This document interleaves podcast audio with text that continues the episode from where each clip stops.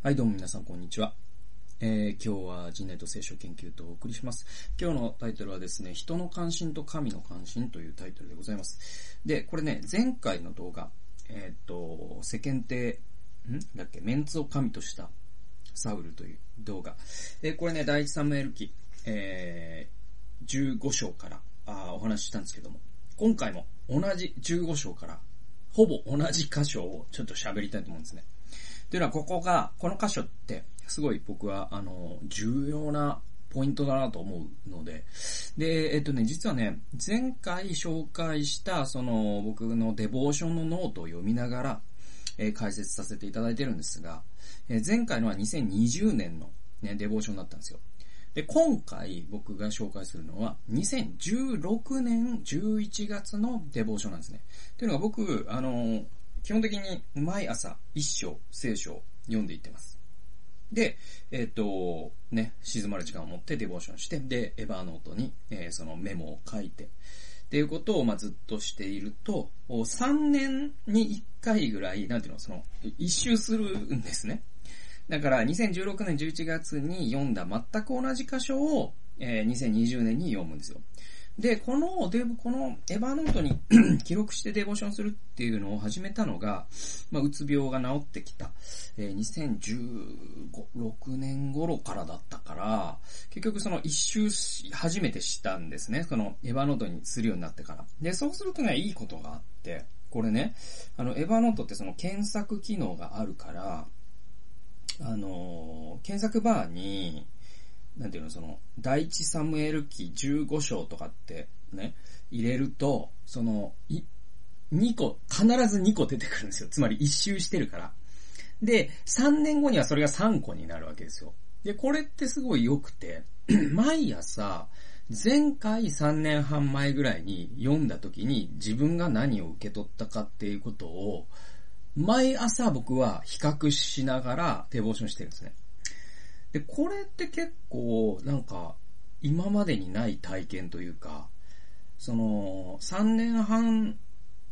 前の自分と対話ができるというか、で、そうすると全く同じ箇所を読んでるんだけど、3年半前は、こんなにもこうね、あのー、深い洞察をしてたんだ、みたいな、結構3年半前の自分に驚くことがあったりとか、逆に言えば、あ逆のこともあるんですよ。あの、今日、こう、ね、デボーションメモ書くじゃないですか。で、3年半前のやつも、毎朝比較していくと、今日は本当に前の分析よりも一歩進んでるなとかですね。なんかね、その自分の霊的な状態みたいなものをモニタリングすることにもなるし、すごくなんかよくあるじゃないですか、その、その、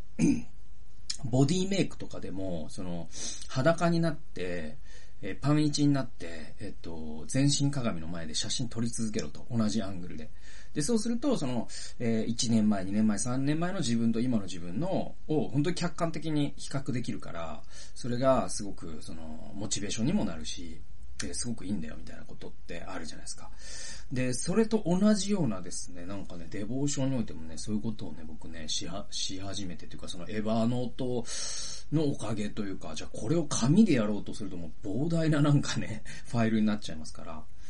で、毎日ね、ひっくり返す、ノートひっくり返すみたいなのめんどくさいから、まあ本当エヴァ、エヴァノートのおかげですよね。で、えっと、まあそんなことで、この第一サムエル記15章は、その2020年に、えー、デボーションした時も、本当にこうね、メンツを神としたサウルっていうところで、えー、すごく語られたんだけど、16年のノートも16年のノートで、またちょっと微妙に違う角度からすごく、まあなんか、いいこと書いてんなと。なんか、自分で言うのもあれだけど、思ったから、え、ちょっとね、二重に、なんていうのか、もう輪島塗りのように上塗りしていきたいなと思ってまして、で、えっと、3年前のね、その2016年11月3日の僕のデボーションノートですけど、第一サムエル記15章の15節なんですね。で、ここはね、えっとね、えー、っと、サウルは答えた、アマル、アマレク人のところから連れてきました。兵たちはあなたの神主に生贄を捧げるために、羊と牛の最もいいものを惜しんだのです。しかし残りのものは整絶しました。ということで、まあ、この前後関係っていうのは、あの、前回の動画、前回というかね、まあ、シャープ531でしょうか。ね、えっ、ー、と、メンツを神としたサウルという回でもう詳しく説明してますけどので、ここで改めて復習することはしません。じゃあ僕のメモを読んでいきます。サウルは主からアマレク人を整絶せよとの命令を受けます。で、彼は出兵してですね、そのミッションを果たすんですけど、神が言われたことを部分的にしか果たさなかった。ね。すいません。で、で、主は、すべてのものを例外なく整絶せよと言われたのに、えー、彼と民は、これ9節なんですけど、あまり、えー、っとですね、サルとその兵たちは、あがくと超えた、えー、羊や牛の最もいいもの、子羊とそのすべての最もいいものを惜しんで、ね、もったいないと思ってってことですね。これらを整絶しようとしなかった。ただ、つまらない値打ちのないものだけを整絶したのであると。あるんですよ。で、つまり最もいい羊と牛に関してはそれを惜しみ、値打ちなないも、値打ちのないものだけを整絶したと。で、サムエルはそれを知り、サム、え、サウルを言い咎めるが、サウルは二度にわたり言い訳をする。彼の言い訳の趣旨はこうである。1、自分ではなく、民、兵たちがそうすることを望んだと彼は言いました。2、最上のものを取っておいたのは、主に生贄を捧げるためだったというふうに言い訳しました。つまり、いい動機でそうしたのであって、私の私利私欲のためではないということを、サムエルに対してサウルは言い訳をしたわけですね。で、この弁明って、本当にあのー、僕は既視感があると思うんですけど、デジャブ感というか。で、これって、あの、国会で政治家が、なんかこう疑惑に対して答弁するときのことをすごく僕は思い出すんですね。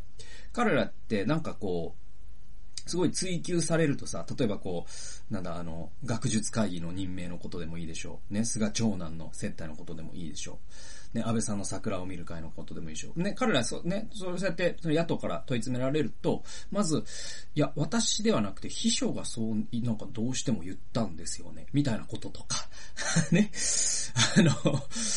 えー、で、あの、接待をした相手側がどうしてもいいと言うから、みたいな。その主体をまず入れ替えるんですよ。自分の意思じゃないんだってことでいいんですよ、まずね。で、そして、えそれも言い逃れができなくなると、今度は彼らは何て言うかというと、いや、これは、あの、国民のためを思ってそうしたんですよ、みたいなことを言い始めるんですよ。学術会議っていうのもそもそも中億円も予算使ってて、そもそも、えー、あれは悪い会議なんだ、みたいなところに論点をすり替えるとかってまさにそうじゃないですか。ね。で、えっ、ー、と、これって、まあ、問い詰めている側の質問をずらして、ずらすわけですよ。論点ずらしをするんですよ。しかも、その、二つの嘘をつくことによって、論点が不明瞭になるんですね。で、これってもう国会議員がよくやることなんですね。僕がさっき言ったように、あの、彼らのその言い逃れ、安倍さんとか菅さんとかの言い逃れって常にそうなんですよ。論点をずらす。二つ、一つではなくて二つ嘘をつくとどうなるかというと、えー要は A という問題について語ってるのに、B ということに関する嘘もそこに織り交ぜてくると、もう一個 B という論点ができるんですよ。ね、そうすると、その、要は、なんか、将棋してて、もう積んでるんですよ。ね、王将はもう逃げ場がないという時に、なんか、手駒の中のもう一つの王将を持ってきてポンって置くみたいな。まあ完全に反則なんだけど、反則なんだけど、そういうことをするのが、まあ、政治家であり、そしてサウルがここでしたこともそういうことなんですよ。だから、なんでやったんですか？で、自分がやったって言えばいいのに、それに関してまず嘘つきますね。で、でも、お前やったよねと。それはね、言ったら、いやいや、いい動機でやったんですっていう別の王様を持ってきてるんですよね。っていうのがサウルの論法で、で、まあ政治家的嘘つきの見本のような弁明をですね、まあサウルはするんですね。で、まあ昨今の日本の政治でも頻繁に目にしますよね。で、まあ我々呆れてしまってるわけじゃないですか、それに対して。まあ呆れるような弁明ですね。で、この答弁ってですね、二重に欺瞞なんですよ。嘘というよりも。一つ目は、民ではなくて、サウルが主犯だったんですよ。9節読みますと、サウルと兵たちはってあるんですよ。これ順番大事で。つまり、サウルがそうすることが民の気に入ることだと忖度したポピュリズムだったってことがわかるんですよ。この順番がもしその兵たちとサウルだったら、確かにさ、ね、兵が、サウルに対して、ね、あの、サウル王様、これはいい、ね、戦利品なので、あの、もう、聖絶やめときましょう。うん、気が進まないんだけどいいか。だったら、兵たちとサウルはって書くはずなんですよ。だけど、ね、この新科学2017番では、えっ、と、えー、で、えっ、と、第3番でも、えっ、とね、サウルと民はなんですよ。2017番だと、えっ、と、サウルとその兵たちなんですよ。え、どっちでもサウルが先に来てるんです。っていうことはですよね、サウルが、ね、あの、分取り物、最上のものは残しておくようにって命令をしたのかもしれないし、あるいは、まさにその桜を見る会の時の、あるいは森友学園の時の忖度のようにですね、まあ、げ、もう、皆までは言わないけど、あの、ちょっとあの最上についてどう思う？お前。ね聖絶って一応言われてるけど、ええー、まああの、ね、価値のないものはいいと思うんだ、俺は。だけど、最上のものは、お前どう思う？って聞かれたときに もう部下は、残しまぐらい言わないといけないですよ。で、もう残しまぐらいで、もうサウルは、よし、そうしようつって、お前言ったな。お前言ったなつって。